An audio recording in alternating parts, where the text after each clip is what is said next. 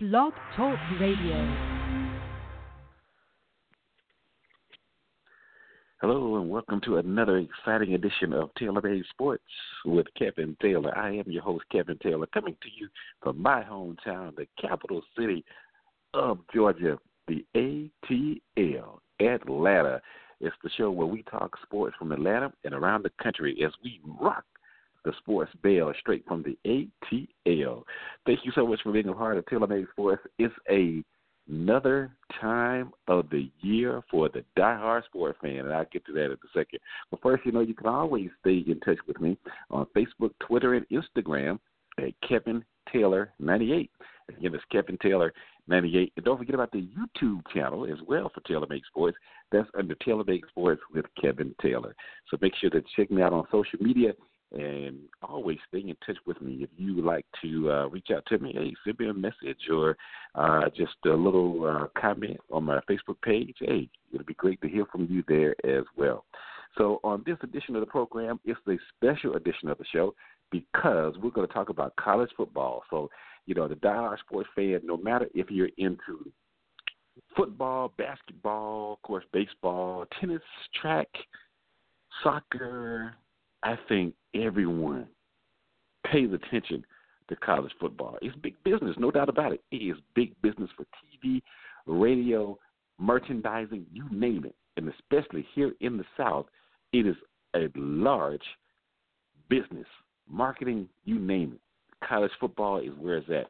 Of course, we are a hotbed here in the state of Georgia for college football. We've got, of course, UGA, Georgia Tech, Georgia State, Georgia Southern, Kennesaw State. We got HBCUs, Clark Atlanta, Morehouse, Fort Valley State, Albany State. So the list goes on. But at the same time, it is just a wonderful time of the year. The NFL will kick off next week as well. But right now, it's the start of college football season because it's September 1st. It's September 1st. It's when you turn that calendar, you know what time it is, no doubt about it. There's no greater time this weekend then right here in Atlanta would be the place to be for the Chick-fil-A Kickoff Classic. And it doesn't get any better than this. If you go to the Chick-fil-A Kickoff Classic website, they have on their website, this game is the greatest of all time, the GOAT. That's right, the GOAT. #1 Alabama will be taking on #3 Florida State in Atlanta this weekend in what I call the house that Arthur Blank built, better known as Mercedes-Benz Stadium. And here's what you can look for. If you're going to be coming to Atlanta, here's what you can look for on both sides of the ball, for Alabama and Florida State. Jalen Hurts, he won the Alabama quarterback job after coming off the bench in last season over there against Southern California. Of course, there's no doubt he's the #1 man in Tuscaloosa right now. And the sophomore, he's been working with the new offensive coordinator, Brian DeBall. And of course, it's been reported that Hurts has improved his drop-back passing ability, so we'll see about that. And it's an area that he struggled with last season. Now, for Florida State quarterback DeAndre Francois, he was sacked 34 times last year, so his offensive line would have to have a stellar performance against dominant Alabama defense for him, of course, to have time to throw the ball. He has Nikon Murray and Alden Tate. They're the two main receivers. Florida State safety Duran James will be versatile, playing in his first game in nearly a year. Now, besides lining up the safety, the sophomore should see some time at linebacker and on the defensive line, along with being the punt returner as well. So talk about true versatility. Now, it's also been reported that head coach Jimbo Fisher has thought about playing him some at wide receiver, so we'll see. It's going to be a great game in this one, and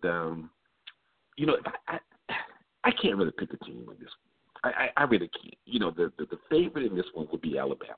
I don't want to alienate my sister Lisa, who is a Florida State graduate, so, hey, it's going to be a great game. And if you're already in Atlanta, welcome to Atlanta. I know you're having a great time. And if you're not in Atlanta, don't worry. It's a nationally televised game. Kickoff is Saturday night, 8 o'clock on ABC. All right, now, for the second game, it's not a doubleheader, but it's going to be a second game here of the Chick-fil-A Kickoff Classic over this Labor Day weekend. Now, with only a few days to go before the season opener against #25 Tennessee, Georgia Tech still hasn't revealed who their starting quarterback will be, because that's going to be the game on Monday night. Tech is playing right in their own backyard here in Atlanta against number 25, Tennessee. The game sold out. Both games, of course, are sold out, which is always great. Chick-fil-A, they do a wonderful job with the Chick-fil-A Kickoff Classic as well as the Chick-fil-A Peach Bowl. Now in its 50th year, can you believe that? The Chick-fil-A Peach Bowl, wow. You know, and I remember before these corporate sponsorships took over, and it was just the Peach Bowl. It was always a festive time of the year. Every New Year's Eve when that game was being played. And thankfully I was able to attend, you know, by doing our radio here in Atlanta. And the tradition just continues to live on. And Chick-fil-A has done a marvelous job with what they've been able to do, and really just getting a lot of notoriety and a lot of fanfare. And, of course, the national championship game will be played in Atlanta in January 8th, as a matter of fact. So a lot of great major sporting events coming to Atlanta. And this weekend just really just, you know, kicks it all off. But going back to the game, though, got away from there for a minute. Okay, Georgia Tech will be playing number 25 Tennessee right here at Mercedes-Benz Stadium in Atlanta.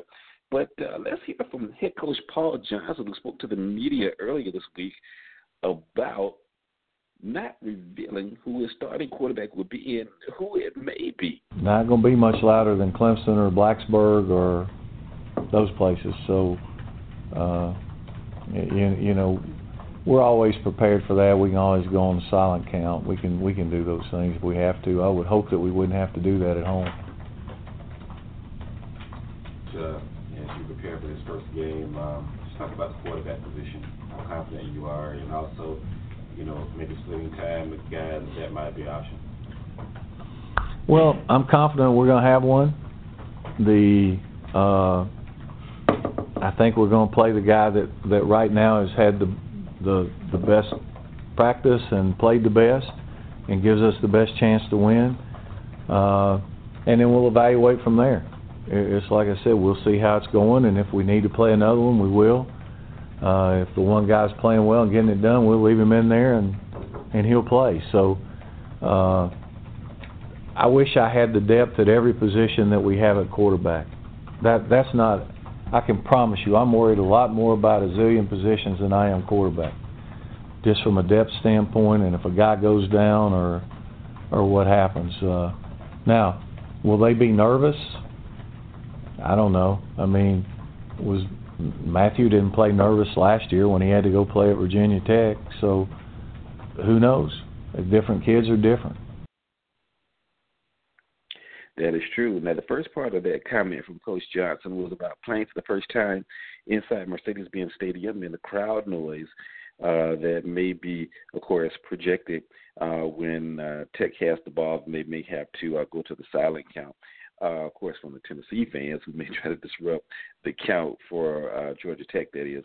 And, of course, the second part of that was about naming a starting quarterback. And he mentioned about Matthew. That's junior quarterback Matthew Jordan. He's the most experienced of the four candidates who battled through spring and into the preseason for the chance to replace three-year starter Justin Thomas, of course, at the most important position of their triple option offense. Now, of course, Coach Johnson has settled on a starting B-back, though.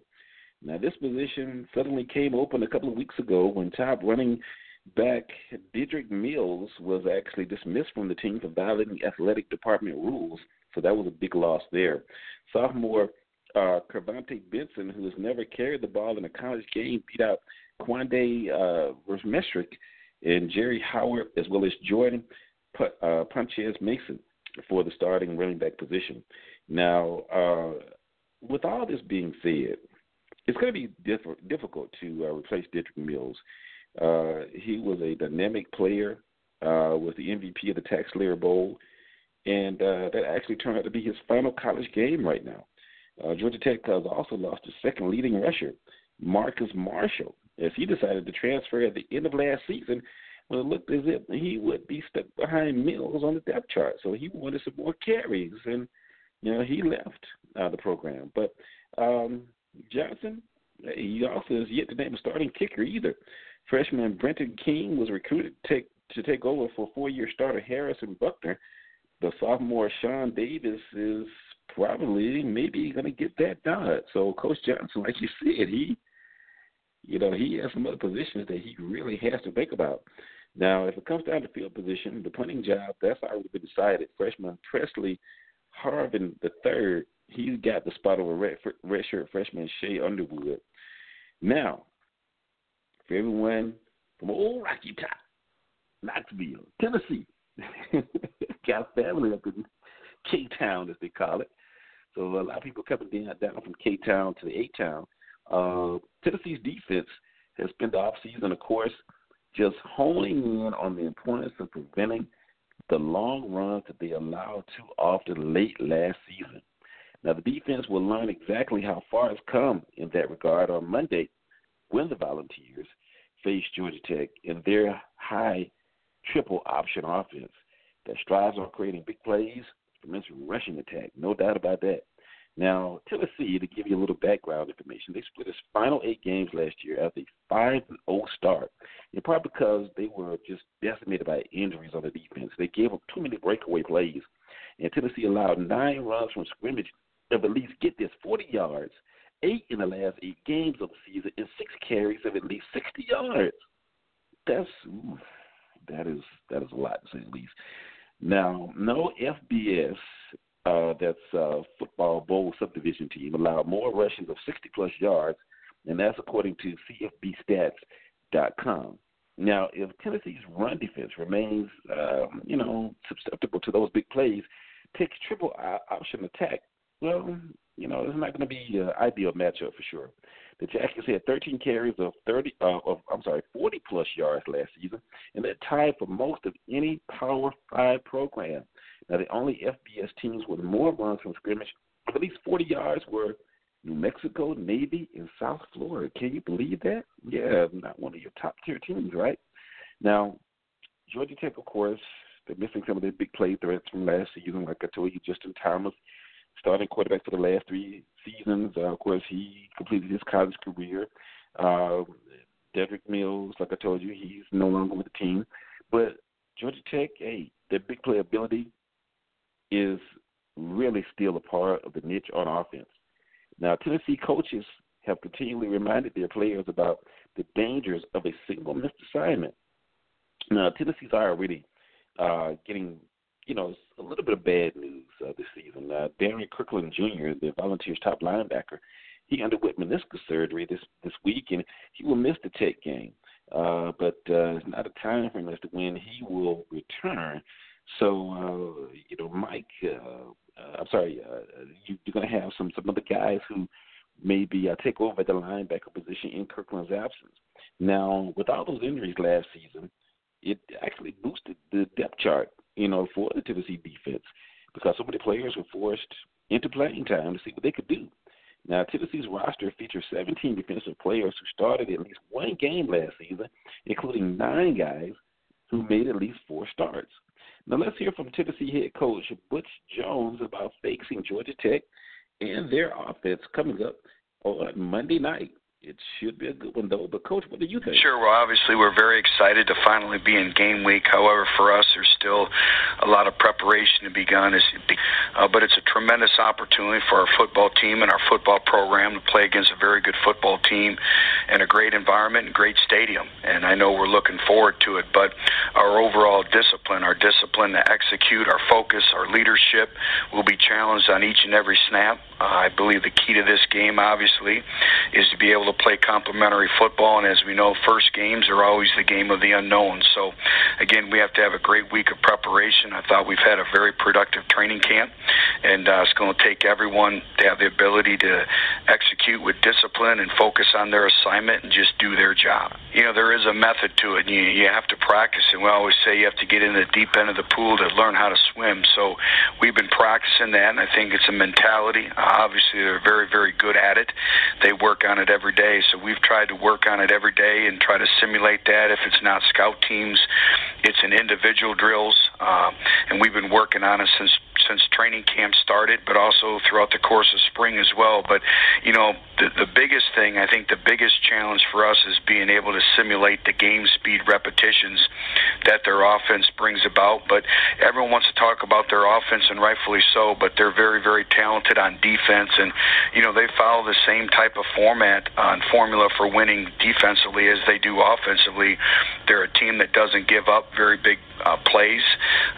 They tackle exceptionally well, and they play great team defense, and they all work together. So this is a complete football team that we're going to face Monday night.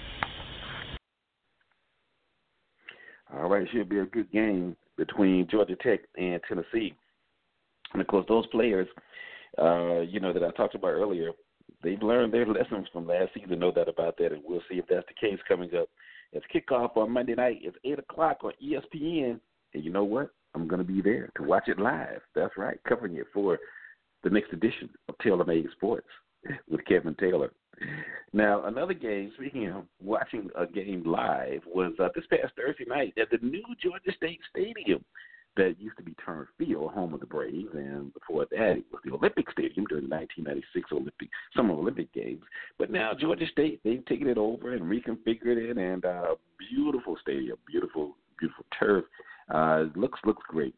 And they played their first game this past Thursday in front of a sellout crowd of 24,333. But Georgia State lost their home season opener 17-10. Yes, they came up short. It was Tennessee State's first ever win over an FBS opponent. Can you believe that? After the game, the Panthers head coach Sean Elliott said it was a terrible performance by his team. And I would have to agree, and let me tell you why. The Panthers' defense looked uninspired for three quarters, with TSU being able to run on them, especially up the middle. The Tigers were led in rushing by quarterback Treon Harris, who had 91 yards and 11 carries. It was 12 of 25 for 145 yards passing. TSU finished with a total yards on the night of 385. The Panthers' offense definitely needs work as well. Quarterback Connor Manning played well, completed 14 of 17 passes with 159 yards, but according to Coach Elliott, he had to leave the game because of a concussion. Manning's backup, Aaron Winchester, was 4 of 6 for 65 yards with a touchdown pass, but the running game was non-existent, to say at least. It was basically shut down by a good TSU defense, only accumulating, can you get this, 49 yards for the entire game. Yeah, you heard me right, 49 yards. GSU finished with 273 total yards of offense on the night. GSU turned the ball over 4 times, while TSU had no turnovers. Time of possession was also one-sided. The TSU had the ball for, basically 35 minutes, 34 minutes, 59 seconds to be exact, compared to 25 minutes, 1 second for GSU. Yeah. It doesn't get any easier for Georgia State as they now travel to face number 6 Penn State after a week off coming up on September 16th. Yeah. All right, Georgia fans, we're going to get to you now here on Taylor Made Sports with Kevin Taylor. I didn't forget about you. Players have been reminded that Appalachian State, who is the season opener for Georgia in Athens on Saturday, they pulled off an upset win before, such as 10 years ago against Michigan, and nearly won last year against Tennessee. But the Bulldogs aren't taking anything lightly, though. Of course, the Dogs are led by quarterback Jacob Eason and running backs Nick Chubb and Sonny Michel, as they'll be returning to, of course, increase, what they've already set upon on the Georgia offense in their years there. But let's now hear from second-year head coach Kirby Smart about this game coming up on Saturday. Yeah, we're excited to have a big home opener against App State, who's proven to be a great team, great winning culture up there with Coach Satterfield, and we're really excited to get back out and go play. A lot of kids that played last year are coming back for us as well as them. You know, they returned 14 to 15 starters, very similar to the fact that we do, and we're anticipating a great turnout from our fan base and an exciting atmosphere. I think it will be. Kickoff is at 6:15, and you can watch the game on ESPN. All right. It's Taylor Made Sports with Kevin Taylor as we are doing a college football preview and recap edition on this week's program. All right. I'm so glad to have you along as well because college football here in the South not only Atlanta, to say the least, is big. And Clark Atlanta, we're going to talk about the AU Center here. They won their season opener this past Thursday night as Carlos Saldana hit an extra point, put Clark Atlanta in overtime, then won the game with a 44-yard field goal to give Clark Atlanta a 32-29 win over Mississippi College this past Thursday. Mississippi College had they erased a 22-14 halftime deficit midway through the third quarter with an 18-yard touchdown run, and then caught it past two, converted a two-point conversion, and tied the game at 22. But Clark Atlanta quarterback Jonathan McCrary, he took over driving the Panthers downfield to put Clark Atlanta in prime position with 1:12 remaining. McCrary hit Jonathan Sanders and then DeAndre Jackson to get the ball to the Mississippi College 6-yard line. Then Mississippi College, they were called on the pass interference, and they took the ball to the 2-yard line. And it took McCrary two runs at the middle, the final one with time running out to tie the game at 29. Saldana then calmly hit the extra point to put the game into overtime. Mississippi College got the ball in the first session of the overtime, and first possession, rather, of the overtime, picking up one first down and ultimately setting up Greg Nichols for a 43-yard field goal attempt, but it was short. Then after the CAU drive came up short, that stalled out, so Donna lined up for a 44-yard field goal and, of course, with no problem, calmly kicked it for the game winner. So congratulations to CAU winning their first game. And McCrary, the SIAC's preseason Offensive Player of the Year, finished with 253 yards and two touchdowns, of course, through the air, and 48 yards and two touchdowns on the ground to lead the Panthers. Kenneth Morgan led CAU with 11 tackles, 9 of them unassisted. Keith Harrison added 9 stops, while Terrence Kelly had 3 key tackles in overtime, and he had 7 tackles and a sack overall. Clark Atlanta, they open up the SIAC conference play of their schedule coming up a week from Saturday on September 9th when they host Central State. All right, now we're going to move just up the road, just north of Atlanta to Kennesaw. Kennesaw State, they were actually over in Birmingham, Alabama, taking on Sanford. Junior running back Jake McKenzie rushed for a career-high 2 touchdowns and threw for one more as Kennesaw State rolled up. Can you get this? Check this out. Check out this number here, 545 yards of offense. Can you believe that? That's unheard of. But it wasn't enough. No, it was not enough, as the Owls dropped a missed opportunity to win this game, 28-23 over number 19 Sanford in their season opener. McKenzie of Monroeville, Alabama, he accounted for the Owls 3 touchdowns, including a 27-yard pass to sophomore running back T.J. Reed late in the fourth quarter to pull the Owls within 28-23, but the Bulldogs held off a late fourth-quarter rally to survive the night. McKenzie finished the night with 48 yards on the ground and 16 carries, and 1 for 2 in the air for 27 yards and a score. Wow. After the 3-hour rain delay they had to endure at halftime, because, of course, from tropical storm, tropical depression Harvey, those rain bands were coming in and creating just some treacherous weather there in Alabama as it made its way north. After that delay, Sanford scored 14 unanswered points to turn a 10-7 deficit into a 21-10 advantage over Kennesaw State, heading to, of course, the fourth quarter. Trailing by 11, Owls junior defensive back Akeem Rawls turned in a key play on special teams by blocking in the Bulldogs' territory to allow McKenzie and the Owls' offense to pull within 21-17 with 10:49 remaining. Now, the KSU defense was strong, holding Sanford to just 95 yards, that was 67 passing, 28 rushing in the first half. The Kennesaw State's offense controlled the clock, holding the ball for just under 20 minutes of the possible 30 minutes over the final two quarters. Now, Kennesaw State, they totaled 330 yards, including 205 on the ground. Sophomore running back Bronson Recksteiner. And just in case you may not know that name, or that name may sound familiar just slightly, that's Rick Steiner's son. Now, if you follow wrestling, like I did as a child, You remember the Steiner brothers, Rick Steiner, Scott Steiner. That's Rick Steiner's son. So Bronson Rick Steiner, he actually got a game-high 64 rushing yards on 9 carries. And he actually had 55 yards on 7 carries in the first half. Rick Steiner, of course, from Ackworth, he had actually a career best of 73 yards on 2 catches and 137 all-purpose yards. I know Rick Steiner is so proud of his son. The Steiner brothers of the WCW back in the day. But, hey, I'm pretty sure that household is very proud of him, no doubt about that. Junior quarterback Chandler Burks threw a career-high 225 yards, and he was 10 of 22 in his passing attempts.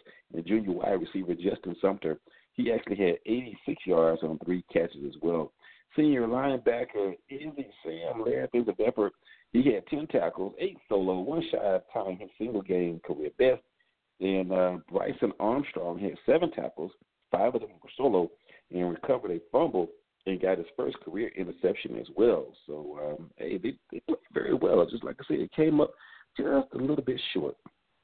Kennesaw State outgained Sanford 545 to 311 in total yards and still lost, including a decisive 293 to 70 advantage in rushing. Wow. KSU totaled 23 first downs and held the ball for just over 36 minutes. Talk about being one-sided in a losing effort.